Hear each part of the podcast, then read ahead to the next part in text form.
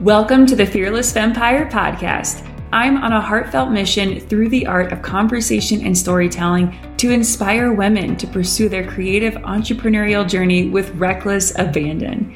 I'm your host, Taylor, a six figure photographer and business coach based in Colorado. I'm a right brain mompreneur to two toddler boys, devoted deep conversation holder, and your personal alpaca cuddle liaison. My hope is that you leave our time together feeling empowered and energized to build your dream life. Learn more at fearlessempire.com. I'm actually trying something new for this Fearless 15 series that I have lovingly titled How to Scale Your Business Without Using Slimy Marketing Tactics. This is going to be a five part series where I'm actually going to break down my approach to business, coaching, mentoring, and what has actually been the foundation of my launching what would end up being a million dollar photography business. This is, of course, over my cumulative time in business, which I started in 2012. Now, there is a lot of information out there on how to build a successful business. Trust me, I know. When I first started my business, I Googled how to start a photography business and I was overwhelmed with the amount of information. So I'm really hopeful that this five part series will be incredibly helpful in guiding you towards your lucrative business and building that dream life that you are wanting, desiring, and really trying to create. Each of the four pillars that I'm going to cover over the next few weeks build on one another. And I, of course, have an entire photographers group coaching course called Launch to Livelihood, where we learn much more in depth about each of these pillars. But I really wanted to share here on the podcast an overview and steps that you can take today to work towards running your super successful business. So, why the title? During my market research, one of the biggest fears that came up with the folks I was interviewing was this fear of coming across as slimy. Slimy was actually a word that came up a lot. I think when people think about marketing their business and really jumping into sales, they think of like a used car salesman. So if, if that's what you've thought of, you're, you're in the right place. I really want to put some of those fears to rest and actually address some of the initial resistance that comes up when we really want to scale, but we aren't quite sure how to do that in a way that actually feels good in our bodies. So initially, I was going to just jump in to all the pillars, but I figured I'd be doing myself and you a major disservice if I didn't talk about the mistakes that I see people making first. So I'm going to cover three mistakes that I see folks making when it comes to ethically scaling your business. And then I broke down each of the pillars of what you need to be doing in that four part series that's going to follow this episode. So let's jump in on the mistakes. The first mistake I see folks making when it comes to scaling is believing that the market is oversaturated. Now, what does this do? This actually leaves you feeling totally paralyzed. Maybe you're a photographer, a designer, a web developer, a painter, a podcaster, a T ball coach, whatever. The fear of entering an already saturated market is debilitating and it might lead you to feel like you have to take really drastic measures when it comes to marketing and selling yourself. You might overanalyze how quote unquote different you have to be and how aggressive you might have to be when it comes to booking clients.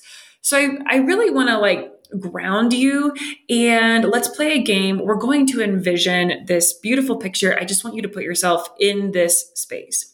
I want you to picture your favorite hole in the wall coffee shop, like the place that you go to and you know that there's always going to be a seat for you. Maybe you walk in and the barista's like, Hey, Taylor, you're here. Do you want that London fog with oat milk and a little bit of honey, no vanilla? I'm like, yes, that is me. These are my people. I have my spot. I plug in my laptop. Maybe I've brought a book. But just think about your favorite coffee shop. What does it smell like? Who's there? Are you meeting a friend? Are you by yourself? Consider this like a meditation.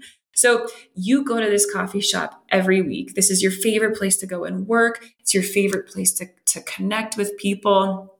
Everything about it feels like home. Now imagine that this coffee shop never opened. Why? Uh, because Starbucks exists. Maybe there's not even one in town, but Starbucks exists. And so the owners thought, oh my gosh, we're just not going to open this coffee shop. Why would we? There's Starbucks. I know what you're thinking. Taylor, you don't understand. There are really successful people in my exact town that actually live here. Maybe you're friends with them. I do get it. I totally understand that this fear of somebody else is already doing it, therefore I can't is really overwhelming. And it's it's kind of like dating. You know, if if somebody were either going to go into business so that they could be like somebody else, let's say that. Let's say somebody really wants to go into business but they're like i'm going to do everything starbucks did we're going to we're going to get the same outfits the same color the same brand we're going to talk to people the same way we're going to do the exact same thing we're just going to stick with the coffee theme for now so imagine your favorite coffee shop decided they were just going to be starbucks that's doing themselves and everybody else a major disservice. Your favorite coffee shop is not trying to be Starbucks. They're just trying to live their life and be themselves and attract the people who want to be a part of it. So going back, it is kind of like dating. You can only fake who you are for so long before the person you're dating realizes that your shit actually does stink. It's the same in business. You might be feeling like, I will go into business, but I have to see what this other person has been doing and do everything that they do. The same brand, the same stories, the same posts. I have to post at the same time that's not it. That's one of the number one reasons and mistakes I see people making, but one of the number one reasons that people think marketing feels slimy because it's not authentic. If you are trying to be somebody else, if you are trying to talk to the same people that the really successful entrepreneurs that you follow are doing and saying, you are going to fail. I, I don't know. I, I, I can't be any more clear than that. You will fail this is the reason that marketing feels slimy. It's because you aren't showing up sincerely. Maybe you're not showing up at all, but think of marketing to your ideal client as dating somebody. You are trying to get to know this person. They're trying to get to know you. And if you are not showing up as yourself, then what's it all for? Who are you going to be attracting? It's not going to be people that you want to work with. It may have been done before, but it hasn't been done by you. The biggest difference between you and the person on Instagram that you follow but quietly don't like because they're so successful, the biggest difference is that they're showing up authentically day after day. They are on their own road. They are staying on their own mat in their own lane and they're showing up. I can guarantee anybody that you follow, anyone that you admire, or even somebody that you really don't like, but you follow them anyway to see what they're doing, stay with them. Watch what they're doing see what they're talking about. I guarantee they're not talking about other people. They are talking about themselves. They are working really hard to show up as sincerely as possible. And there is nothing slimy about showing up as yourself. The second mistake that I see is this major fear of niching down and saying no to opportunities. And I want you to hear me when I say saying no is just as important as saying yes. Here's a really fun fact. No one trusts a Jack or Jill of all trades. Now, what do I mean by that? Well, let's let's imagine this scenario. You go to the dentist. Whenever you go to the dentist, what do you expect from your dentist? You expect to get your teeth cleaned or a root canal or things that a dentist does. But let's say that you go to the dentist and the dentist says, Oh, great, you're here for your root canal. I just got off of YouTube. I know what I'm doing. And also, while you're passed out, we're going to give you a pedicure. And then we're also going to check your eyesight while you're here, just because you're going to be under. We might as well knock everything out. From there, we're going to actually book you an Uber so you don't have to bother trying to find a ride home. How would you feel? One, you'd probably feel really confused. Two, you'd be probably terrified and running for the hills before you let a doctor like that drill into your face, right? You don't want a dentist who's going to do everything for you. You don't want a dentist who just figured out how to do a root canal and now they're going to go, you know, check your eyes, give you a pedicure and book you a ride home. No, you want a dentist to do what they are good at. That's it. You'll take care of the rest. It's kind of the same in business. If you are somebody who's trying to serve everybody and do everything for everyone, even if it is in your industry, let's use photography as an example. I teach this to my students in my Launch to Livelihood course. You cannot serve everybody and you should not serve everybody. You cannot be a food photographer and a wedding photographer and an engagement photographer and a pet photographer. You need to find what fills your cup and do that and do it really well. Why? You will get stuck in this vicious cycle that starts with searching for new clients. Well, how do you search for new clients if you don't really know what you're marketing? You don't know what your messaging is. You don't know who you're talking to. It's really hard to market if you don't know who you're speaking to. So you start with searching for new clients. Maybe, maybe if you're lucky, you book a session. You deliver on that session, whether it's goods, a product, or a service and then you're back to searching for new clients, and the cycle starts all over. This is not a fun cycle to be in. You're not getting referrals, you're not getting return business. You're starting back at square one every single time. Can you see how hard this is? This is one of the reasons that marketing feels slimy because if you don't know who you're speaking to, the other people that you're trying to speak to don't know who you're speaking to, and everybody's just really confused and there's this fear that if you are not really good at this one thing that you do, going back to the dentist, then you must not be very good at what you're doing. Now, that may or may not be true. You might be an amazing photographer, but if you don't know what you love doing and who you love serving, it just comes across as really confusing and, quite frankly, really desperate if you are willing to shoot any and everything. Now, I want to toot my husband's horn for a minute because he will not do it. But my husband quit his corporate job in 2019. We were so, so lucky that the photography business was doing so well that I had quit my corporate job in 2012. And I have a couple episodes recorded about that actually, which we'll tag in the show notes. But Mike was able to quit his corporate job because of how lucrative our photography business had become, my photography business was. So Mike specializes, he is actually a really wonderful creative director, graphic designer. And he specializes in two and four wheel sports industry, specifically motocross and now Formula One. You guys, his business has exploded in the last three years because, and this is, I mean, he's an amazing designer. I will give him that. He's also a very wonderful human being. But one of the reasons, and one of the top reasons for his business exploding has been because of his extremely specific niche. Now, get this he doesn't even have a website, you guys. No website, no portfolio. he has no brand. We have talked about him building a website, and actually, he started to build it um, a couple months ago, immediately signed on two new clients. He didn't even launch his website. He literally everything he does is be is word of mouth and because the people that he works with view him as the top expert in his field because of that, they are willing to not only refer him to everyone they know in this tight knit community, but they're willing to pay him his top dollar. Again, going back to the dentist, are you going to pay a really really generic, give you a pedicure eye doctor dentist? Are you willing to pay them top dollar? are you like, oh, I'm going to pay you the bare minimum? But you go in for a really serious, you know, surgery on your mouth, you bet your butt you're going to be really happy to pay this doctor to just do a very good job at what they do. Doesn't that make sense?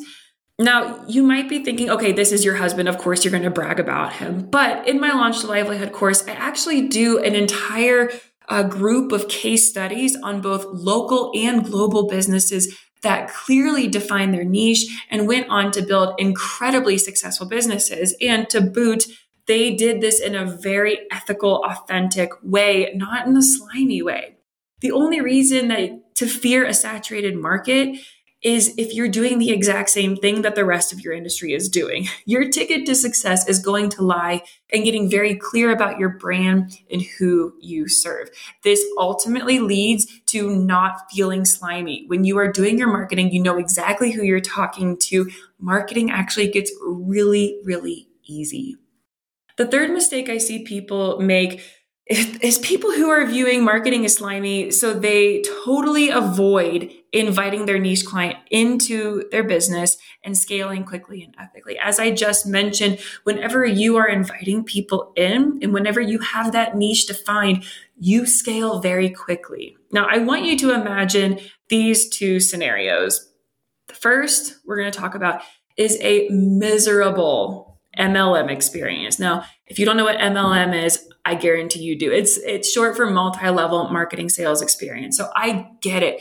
We have all been there with our, with our MLM friends pitching us on the latest and greatest products that they're trying to manipulate us into buying. Why are they manipulating us? I don't know. It's a very aggressive form of sales, but this goes back to like the 90s y'all like i forget the name of the um of the tupperware company pampered chef oh my gosh do you remember pampered chef parties it was so slimy i remember my mom had friends and they'd say hey i'm i'm having a party this weekend. Can you come by? My mom would show up and it would be a freaking pampered chef party. Now you don't get out of those things alive. You have to spend a small fortune at these parties. I went to a baby shower once and it was a Mary Kay party. I wanted to throw up. It was so manipulative, so slimy. So I get it. So just envision this like you are just living your life. Your friend messages you and says, Hey, I'm having a party. Can you come over? And you come over and they're pitching you on the latest and greatest, whatever it is. Or they cold text you out of nowhere, or a friend that you haven't heard from since the first grade sends you a Facebook message and they're like, Hey, how are you? I saw you've been working out. Also, I'm working for this MLM, and no one calls it an, an, MLM company, but I'm working for this great company and they sell yoga pants. And you're like, I just want to live my life. Please leave me alone. You run away. You're throwing up. The relationship is tainted. And now your fear of sounding like one of these multi-level like sellers keeps you from selling and marketing. You are avoiding your dream client and inviting them into your business because you're afraid of feeling like this. I want to make it very clear. This is not sales and marketing. Multi-level marketing is not sales and marketing. What you have experienced is not actual marketing. The second scenario that I want you to envision is because you're fearful of like pitching your own business, you rely heavily on your friends and family to sell your business for you. Does that sound familiar? Is anybody in this situation? If you are, please let me know because I was there too. And I want you to imagine this situation. Let's talk specifically about photographers or web designers, whatever, whatever. Let's let's talk web web designers. We haven't done that example yet.